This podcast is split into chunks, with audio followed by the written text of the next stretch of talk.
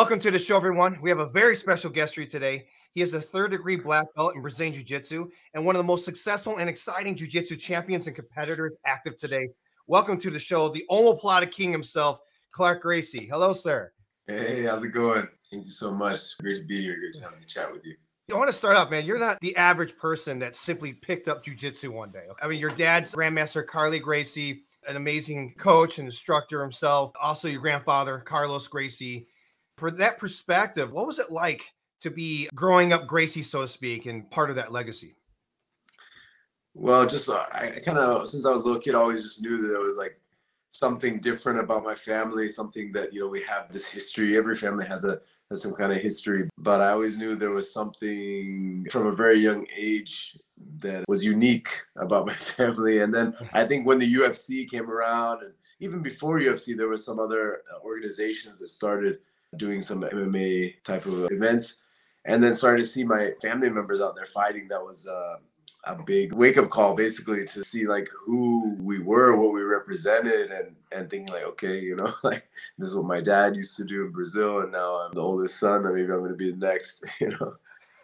That, I mean, it's amazing. And did it motivate you? Did you feel the pressure of anything like that? Definitely, definitely. I think the pressure is good though, because if it wasn't for that pressure, where would that fire really come from? You know? Yeah.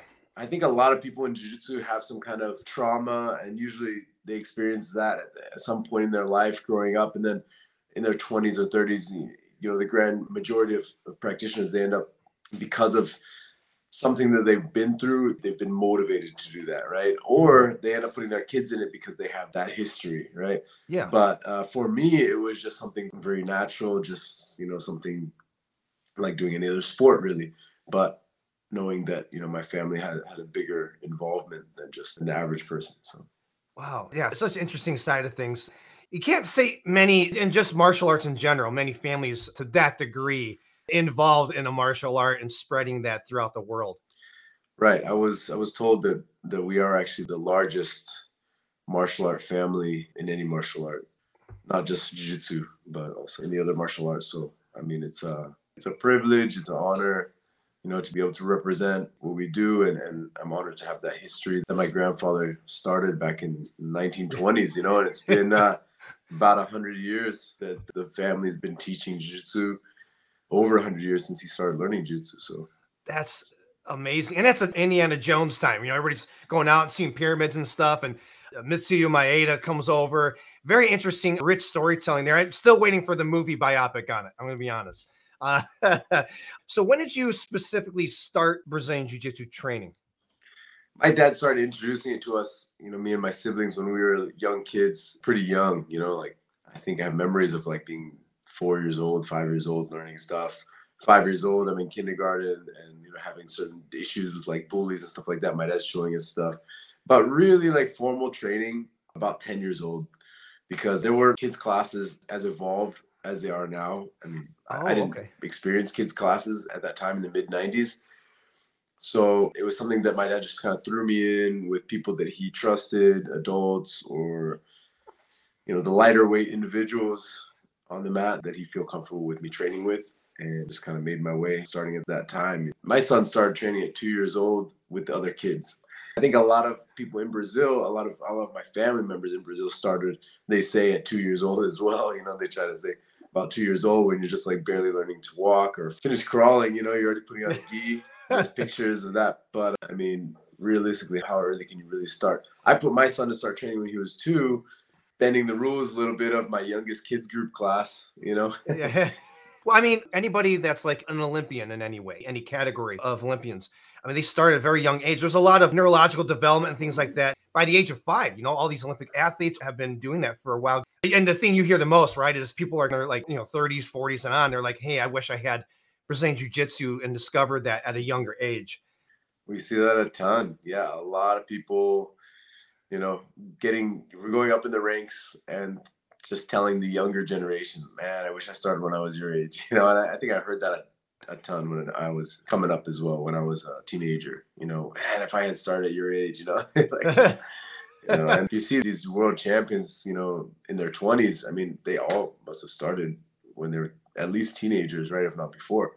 a lot of these guys they have parents that are black belts you know that have been motivated their kids to train the kids start doing it and you know just like myself maybe now there's there's a lot of families that do jiu-jitsu yeah and have been passing it down so similar in that way and i mean you've done it your whole life so how have you seen because jiu-jitsu has grown so much it's evolved so much how have you seen that from growing up to now jiu-jitsu evolve not just obviously in popularity but technique and application yeah, it's definitely evolved. And the beautiful thing is jiu-jitsu keeps evolving and 10 years from now, it's going to be way more evolved than it is now. And it's amazing. I think everyone in the Gracie family thinks like jiu-jitsu will continue to be as effective in a street fight scenario yeah. that it was proven in the 90s, you know, and when we saw Royce go out there in the first UFCs and shocked the world fighting guys 100 pounds heavier than him with no rounds you know, no time limit. Yeah. yeah. And just like, let's see what happens. It's a fight and let's see what happens.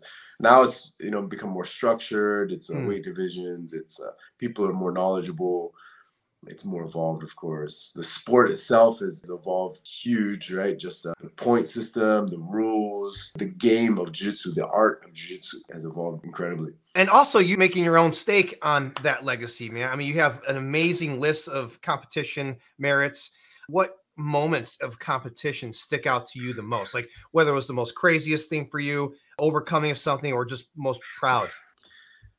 You know, one of my fondest memories in competition was 2013 Pan Am's. yes, know, I feel like it was a, a, day, it was a weekend that I I uh, overcame a lot of barriers, and you know, I fought the absolute division as well. Actually, I fought the absolute division and I did a couple fights, and then I ended up losing to the guy who took second place the year before in the Worlds, Leo Nogueira. Mm. And you know he's a super heavyweight, I believe, and or he was at the time, and he was beating Buchecha until the last like five seconds the year before at the Absolutes of the Worlds. And, and I was fighting him, thinking like, okay, well, you know, I got nothing to lose to see, you know. and you know, he was you know, he passed my guard and I was down on points. And then at the very last, I don't know, a few seconds, like 30 seconds, I got fire of motivation to go a little harder. And I found an omoplata. And I throw an omoplata and it was like my signature choke with the omoplata that no one escapes. Like I, no one's like people don't escape this one. And it went right over his mouth. You know, the choke went right over his mouth with the omoplata. And I, and I kind of did something a little rough. I pulled his nose up and then it slipped under his throat. Ooh, and nice. right as it, went on the throat, they said "paro," and it came time, you know. So I thought, man, like I had given up on myself at some point during that hmm. those ten minutes, thinking like I was gonna lose. I doubted myself, and uh, and I ended up losing that fight. And I, I kind of blamed it on the fact that I had accepted defeat. You know, at Interesting. some point. Interesting. Yeah, it was that it was that Saturday, and then so I was out of the absolute, and I think the next day on Sunday, I did all the fights uh, on the same day. Started in the morning, finished in the late afternoon. And I remember in the finals, I made it through, you know, a lot of tough competitors: DJ Jackson, Otavio Souza, Marcos Sharpe, and then I was in the finals against Marcelo Lapella Mafra.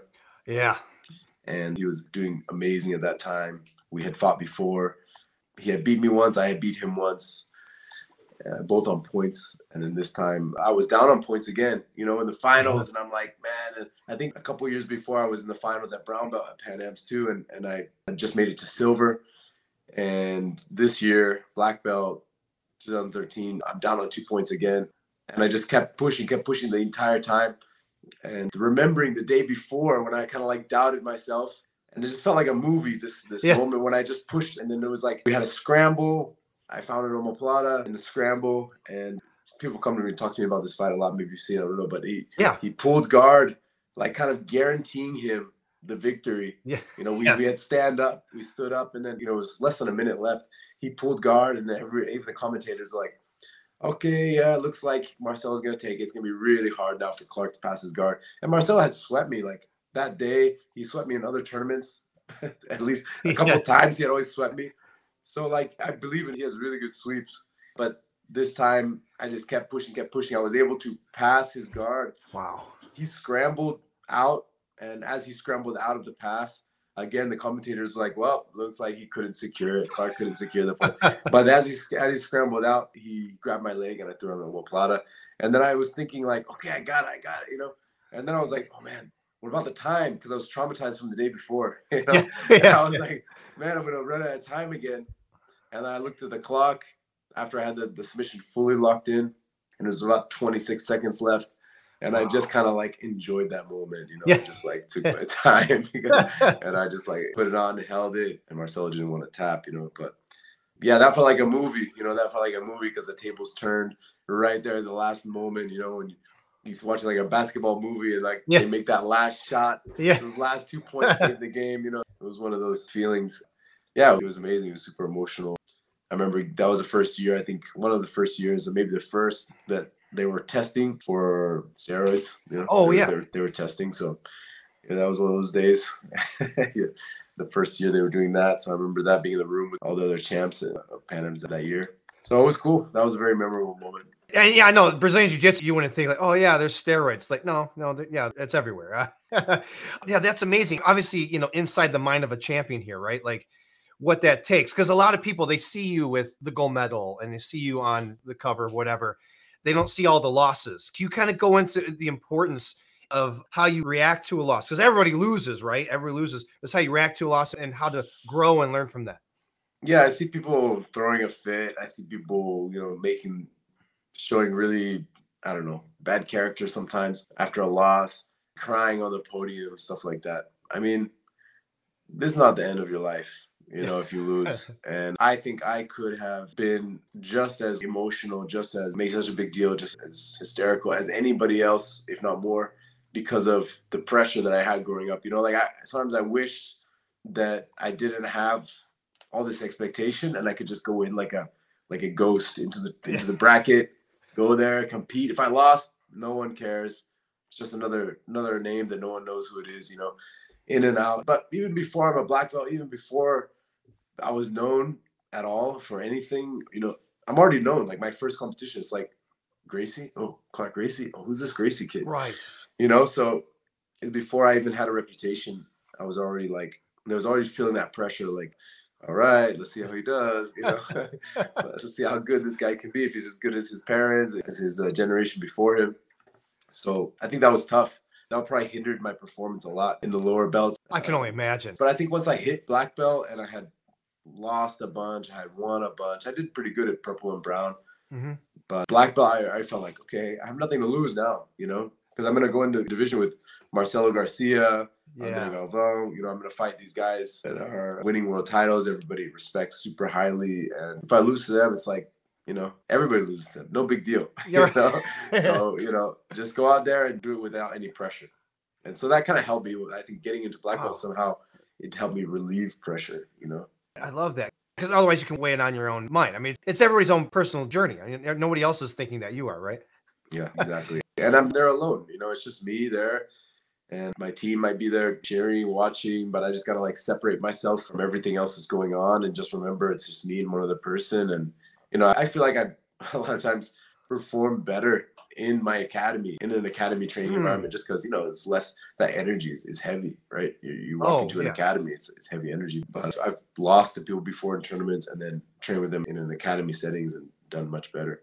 You do see that quite a bit, though. They're either either or. You're in the gym and they're you're tearing it up in competition because there's a performance quality and, and it's something different. But there's also guys I, I call these guys serial killers, where they look pretty meek and okay in the classroom, but they're serial killers on the mats when they go competition. Yeah. There's the with your coaching, how do you help your students get past that competition block? Well, I just try to tell them like the same thing I felt and that I went through. You know, you feel that adrenaline dump, you feel that Mm, your heart racing, you know, the days before, and and I think that used to kind of like set me back. But I'm glad I went through that because I learned how to deal with that. And and there's so many situations in life where we might feel nervous, oh we yeah. feel adrenaline. You know, even in a real life fight scenario, a street fight scenario, you know, you have that now bit of preparation for what's coming, not just the technical side, but the emotional side. I'd say to embrace it. You know, you're feeling that heart racing, just like give it a big hug, Nice. bring it on, like try to make it. I said, I think like, okay, my heart's getting pumping up. Let's see if I can bring it up higher. You know, let's see if I can make myself even more nervous and just like embrace that that adrenaline, embrace that moment, and remembering that like there's a, a lot of emotion, a lot of mental, but knowing that in the end everything's gonna be fine. You know, win, Yeah. lose, it's it's an experience for me in the end. I'm gonna be the one that's gonna remember it.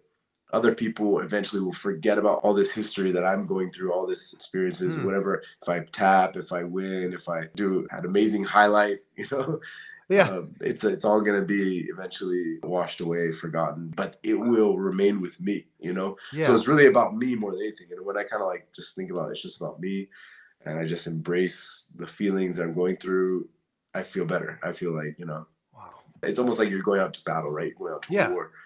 I imagine it's probably a similar feeling. I, I don't, I'm not in the military or never been military, but That's an amazing viewpoint, though, because jujitsu it permeates and go out to your everyday life. It affects you in a very positive manner. It's very therapeutic for a lot of people, and that's a great mindset for people going into it because this is a personal journey. And I love watching career. And speaking of which, again, I am talking to the Omoplata King. Omoplata is not, or at least up to you at least, was not like this is a go-to submission for people. What made you want to go in that area and develop specifically all these ins and outs of the Omoplata? I just honestly like I don't know, just felt that it was easy to get, easy to Mm. get to. My style, it made sense to me. It just has to click right in your mind, whatever the move is for each person. For this, like you said, a unique. It's a not a go-to move for a lot of people, Mm. and not a go-to submission. Maybe if it's a go-to, it's more used as a sweep most of the time. But we got to remember it is a submission, Yeah. and I like to keep it. You know, like I don't like to let it go. And uh, I think my dad had told me one time as a teenager, like there's all of these mini battles within the the entire round, within the entire fight, right? It's if you lock on a submission on someone, whatever it is, and that person escapes, that person just won that that exchange, right? Mm. So you you gave your best, you tried something, but that person gave something better and beat you in your attack defense, right? So when you get to a submission, when you get to a good position, you know, there's a way to look at jiu-jitsu like, oh, let it flow, let it move. And I'm a high preacher of that as well, of uh, transitions and, and flowing and, you know, feeling the energy exchange. But also when you get to a position, there's a certain point where it's like, all right, this is the end of the line and I can't lose this. You know, it's important that I'm able to show that I can finish this one. I think that stuck in my head with the omoplata as well. So when I got to omoplata and another person's moving and spinning, and I just kept enjoying the process of searching Mm. for the complete submission. Right. So Yeah. there's a lot of like additional pieces of omoplata that aren't taught, like uh, hooks, and Yes. chokes, and attacking the other arm, and and where to grip, and if the person stands up and the person rolls sideways, forward, backwards, postures. You know, there's so many different directions the person can go, and all the while I'm surfing the person while they're doing this. You know, they're moving and moving, and and my idea is like I'm just getting deeper and deeper and deeper. You know, so and I don't want to lose it as much as you know it's easy to just let it go and take the top position and manipulate it into like a, a stronger physical position i would prefer just to keep it at, and, and finish it you know Yeah. use it to finish and i think it's highly underused really it's highly underused Oh, highly yeah. understudied understudied and especially in like nogi mma you know i see it so much but it's uh, people don't look for it as much but you know so i think that's that was something that actually worked in my favor because people look to me for instruction on that move. It's something unique about my style, and I'm really honored to be able to dive into And that's such an amazing thing. I remember learning from you because you know, anytime I would ever go attempt an omoplata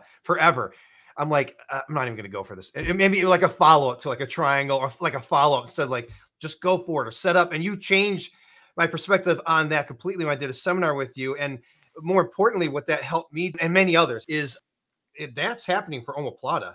What about all these other and it just opened all these pathways up and you started feeling like true flow and openness of jujitsu. And that's an amazing thing. I do want to show this clip real quick. Clark, what kind of wizardry is this, bro? I mean, Yeah. man, I, I would even if I was the other guy, I'd be like, what the hell's going on? Uh, but is that part of yeah, you're exploring, finding more hooks, getting deeper, uh, developing it? well, the omoplata is movement that the person can still move a lot of the time, you know, until they can't, right? So a lot of people don't don't go to the point where they can't move anymore. They, they're Mm. just like a constant spin, roll. They're following it, maybe, or uh, or use it and then stop when they get to a, a better position. You know, it's very commonly starting the guard, finishing inside control. That was an interesting fight because I remember starting. It was like my second fight that day. It was maybe 2017 Master Worlds, I think, something like that. The guy took me down. and As he took me down, his face like head butted me and busted my lip. So I'm like, oh. I'm in shock, right? I'm like, oh, I just take like this bad takedown. He just like blast double me and his head spiking my face. But as I fell, I just fell right into an omoplata. You know, like he, he took me down. He did a nice takedown, and it was super rough, super like you know. Um, I think he, he, How do you plan to like headbutt someone as you're taking them down? You know, it just. Yeah. I don't know if it was intentional or not, but it was high energy for sure. Yeah. yeah, and I remember I had not heard of this guy, but I remember some of the guys that I knew. He, this guy came from Brazil for this event, and I didn't know him, but they were saying, "Oh, this is going to be a good guy. He's tough," you know and he went hard. And then I just fell immediately into the omoplata right off the takedown, and maybe we spun a couple times or something. But we ended up yeah. in that position pretty quickly, and uh, I just secured the omoplata. And I was actually starting to develop the pretzel plata, which oh, came yes. into competition the first time in uh, 2018 at the finals of uh, Nogi Worlds. I used that one. I was going for that that tournament oh. that we see here and I was starting to. I hadn't used it yet in competition, but I was searching for that leg to pull it in. But some people don't have as much flexibility. So when I hooked his leg, started pulling it in, and I reach when you, you see me reach for his his shin to pull it deeper. If you're familiar with pretzel plata, but he didn't have the flexibility. He tapped before I could get there. Gotcha. So yeah, that it looks pretty crazy, right? But uh, uh, yeah, kind of a tangle, yeah. yeah, unbelievable. And by the way, it helps people to know what the meanings of things are. Omoplata is Portuguese for shoulder blade. And what is your leg going over? Yeah. You know, I remember when I first learned, oh, I might have been, I think through you, I was like, oh, okay, that makes a lot more sense now. what would you say as far as omoplata goes, what people get wrong the most or the biggest misconception with it? the spelling people spell O M A P L A T. Ah, no, that drives me crazy. Omoplata.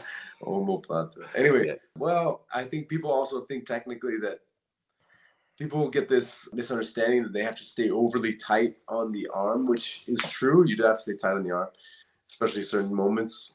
Uh, reading your opponent, anticipating their movement. But a lot of people fail, I think, from over tightness fail to move their hips anymore. You know, mm. so because attach your hips. Yeah, yeah. I mean, makes it, sense. Almost, I, I, keep telling people, look, your butt is not glued to the mat. You can move. You know, move with it. Their partner's moving, move with it too. You can kind of feel where your partner wants to go. It's a lot of hip movement still. Mm. So you need to have your your hips uh, moving forward, moving backwards, maybe sideways. Most people teach it to move, pull the person sideways. I generally will oh, teach yeah. moving either forward or backwards. Sideways is kind of like the last thing I'll do. Where you're gripping. Yeah, there's so many details. There's so many pieces of yeah. uh, how you get up. What muscles are you really using? What muscles are you fighting of your partner when they're posturing? You know, when they're giving you resistance. What muscles are you using to combat their resistance? So there's so many pieces of it that make it a weaker position if you don't know how to apply it correctly. I did a BJJ Fanatics Yes. Uh, to explain that, break that down, to really get it into detail on that with the omoplata.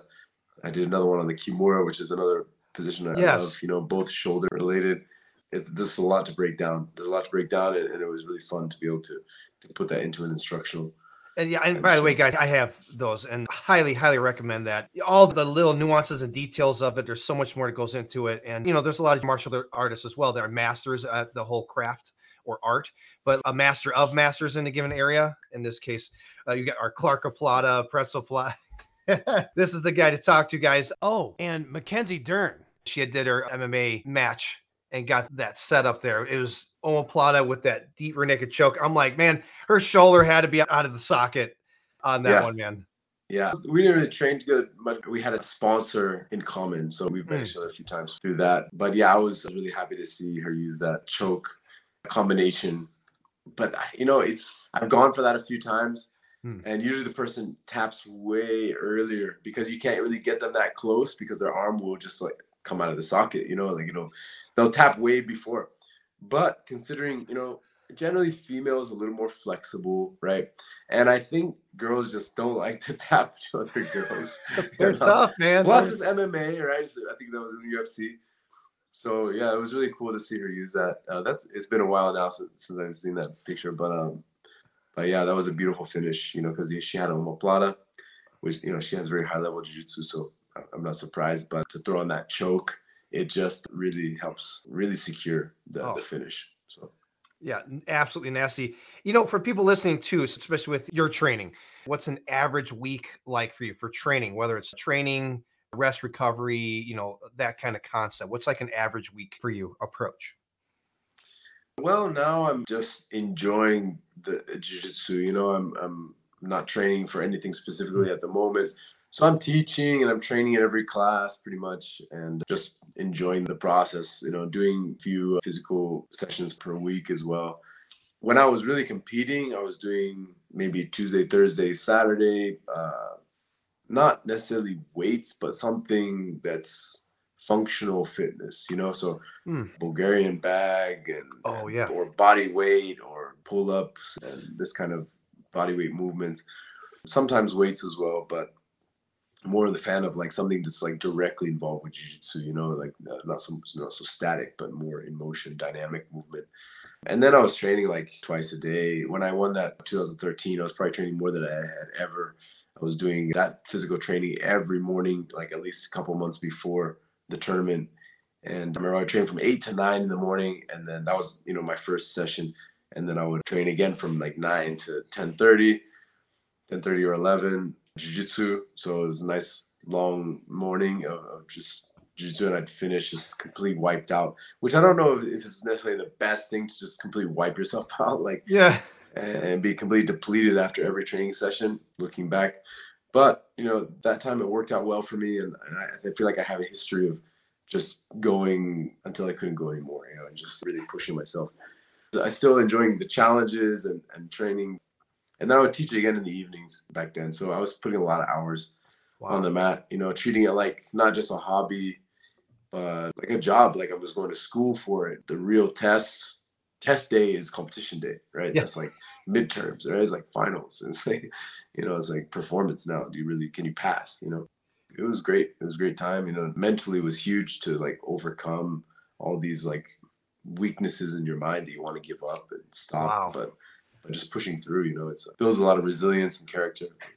That's absolutely amazing and so motivational. Everybody else listening to this, I mean, if you don't feel like you just want to run out to the gym and, and train right now, I don't know what's going on. I mean, it's very strong mindset approach to it. And another thing that kind of blows my mind too, Clark, is people that do come in and train, not just jujitsu, but whether it's fitness or whatnot, and they don't do anything for recovery or stretching or, you know, so training that much what do you do for recovery, like ice bath, sauna, massage, things like that? Yeah, I kind of dabbled with it all. I was lucky to have like good acupuncturists, chiropractors, massage if, if I felt I needed it, if I sprained something. But I always would stretch. I still always stretch before training.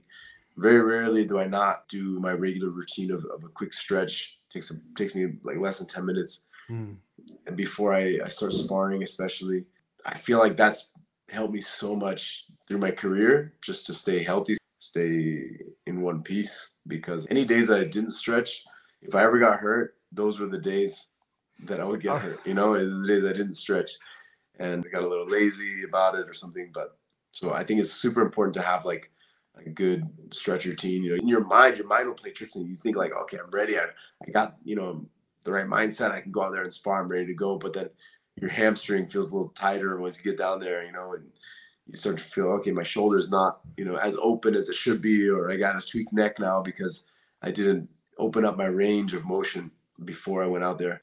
So I think it's really important to to do that. I've never had any surgeries. I've never had like uh, any broken bones through jiu-jitsu.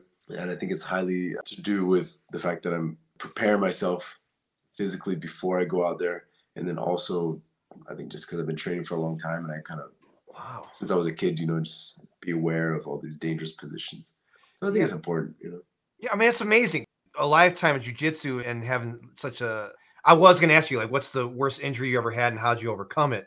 But if you put the homework in, right, you know, don't be lazy about your stretches and warm ups and recovery. I mean, that goes a long way, especially, you know, youth, right? You know, I'm like 42 now. I think you're like about 38 or something like that. Yeah. Once you hit like your mid 30s, it's a little different vibe physically. And I remember you hear all the older jujitsu guys coming up, like, I'm telling you, you should stretch more.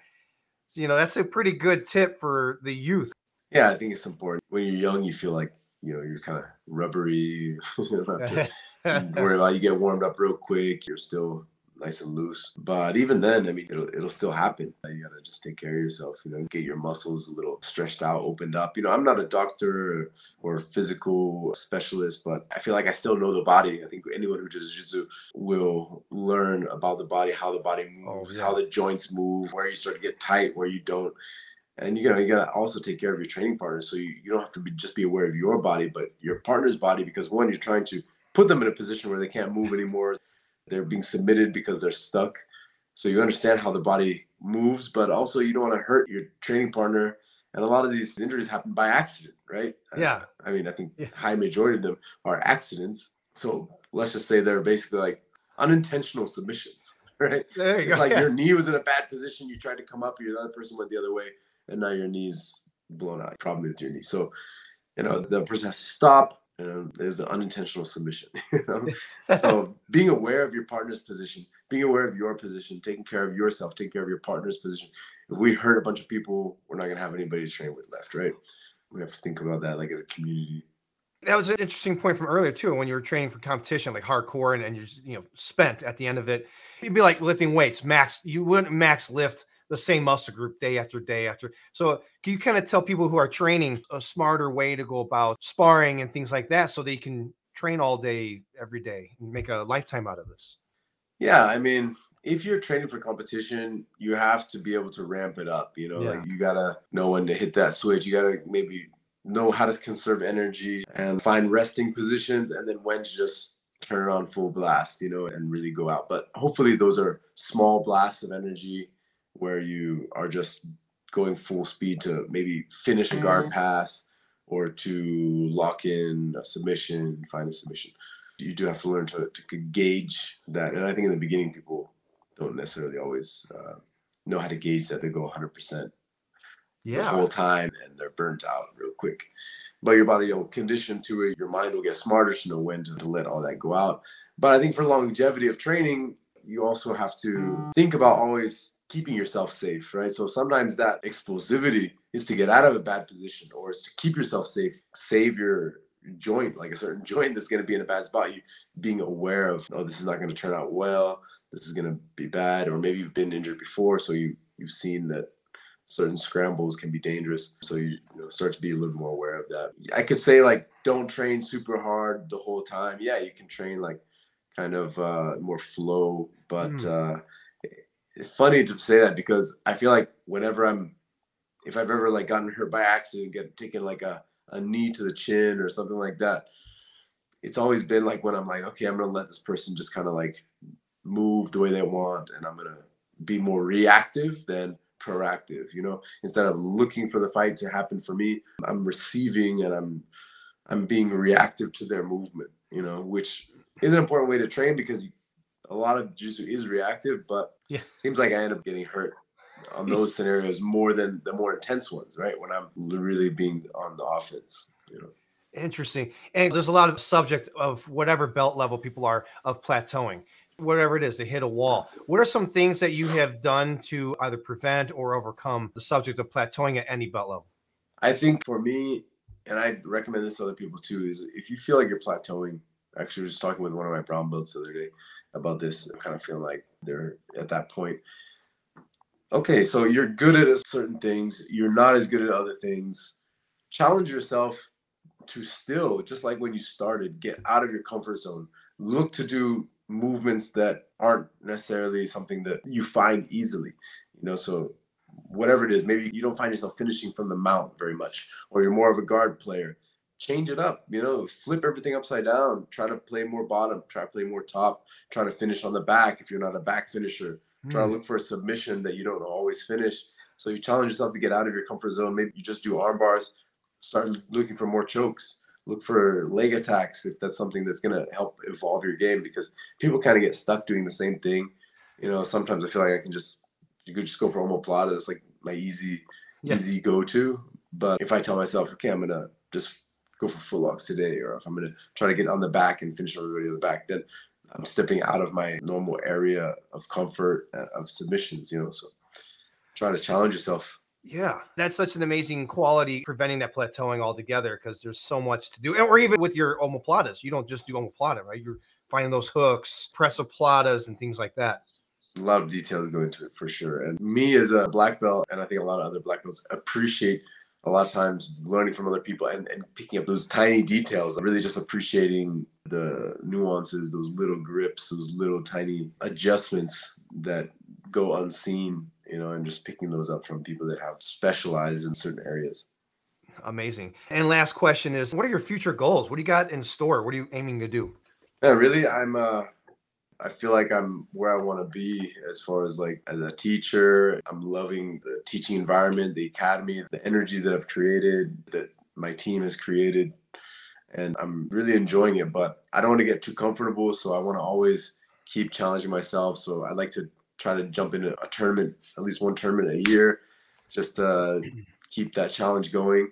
I like to now teach a lot, maybe more than before. I'm teaching online as well one of my new things I'm focusing on is building an online library. So I'm, oh, awesome! I'm making a website called Clark Gracie Connected, and there I'm filming my classes, putting pretty much like a technique a day online, and just a way for me to share with my affiliates, but also anyone else who wants to tune in and follow along with what we're doing, and uh, reach out to the world, you know, and share what we're doing here at home base here in San Diego. Yeah, it's been live for about a year. I've been building it for about two years. We launched it about a year ago and I'm just continuously adding to it as I teach. I'm having someone film my classes, and it's just a continuous growing process. It's been cool.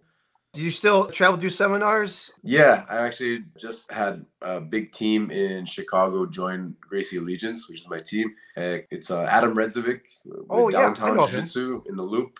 So um. I'm going to be out there in September, and it would be great to catch up with you there if you want to come to the seminar, or maybe I can visit your school. Oh man, awesome, awesome. Well, hey, it's been an absolute pleasure uh, talking with you, meeting with you here. And Clark, thank you so much for taking time to do the show, man. It's been an absolute pleasure.